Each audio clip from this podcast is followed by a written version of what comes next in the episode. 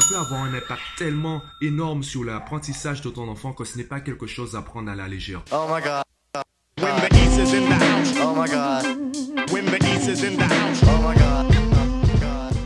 Connais-tu la différence entre l'école avec un majuscule et l'école avec un minuscule? J'ai rencontré beaucoup de parents et beaucoup d'enfants, beaucoup d'élèves qui avaient des difficultés à l'école. Justement, ce que je leur disais, c'est qu'il y a plusieurs façons d'apprendre. Et l'école dont ils parlent est juste un moyen d'accéder à la connaissance. Il y a par exemple l'école à la maison qui a ses avantages et aussi ses inconvénients. Et surtout, j'aimerais te parler d'abord de la classe, la classe dans laquelle ton enfant est inscrit ou inscrite. C'est une classe avec certains élèves, donc des camarades de classe, aussi une classe avec un certain professeur. Cela veut dire que dans cette classe-là, il se peut que ton enfant ne soit pas épanoui. Et si ton enfant n'est pas épanoui, sa progression, son apprentissage sera limité.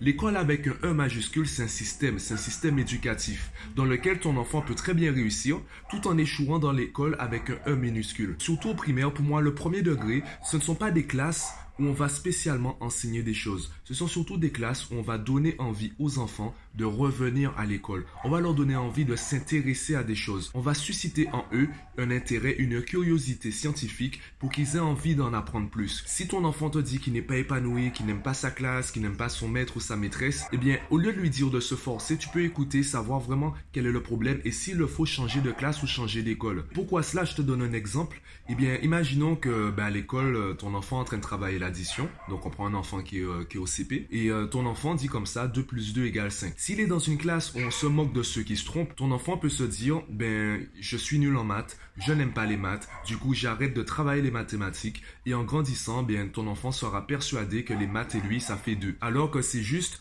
un environnement qui n'était pas positif pour lui à ce moment-là de sa vie. Changer de classe, changer de professeur ou même changer d'école, ça peut avoir un impact tellement énorme sur l'apprentissage de ton enfant que ce n'est pas quelque chose à prendre à la légère. Prends en compte cette différence entre l'école avec un E majuscule et l'école avec un E minuscule. Le professeur qui est en face de ton enfant, c'est juste un professeur parmi tant d'autres. Un lycéen, on peut lui dire de faire avec, on peut lui dire de chercher les cours sur YouTube, on peut lui dire d'arrêter de dépendre des professeurs, comme je l'ai dit dans une vidéo précédente.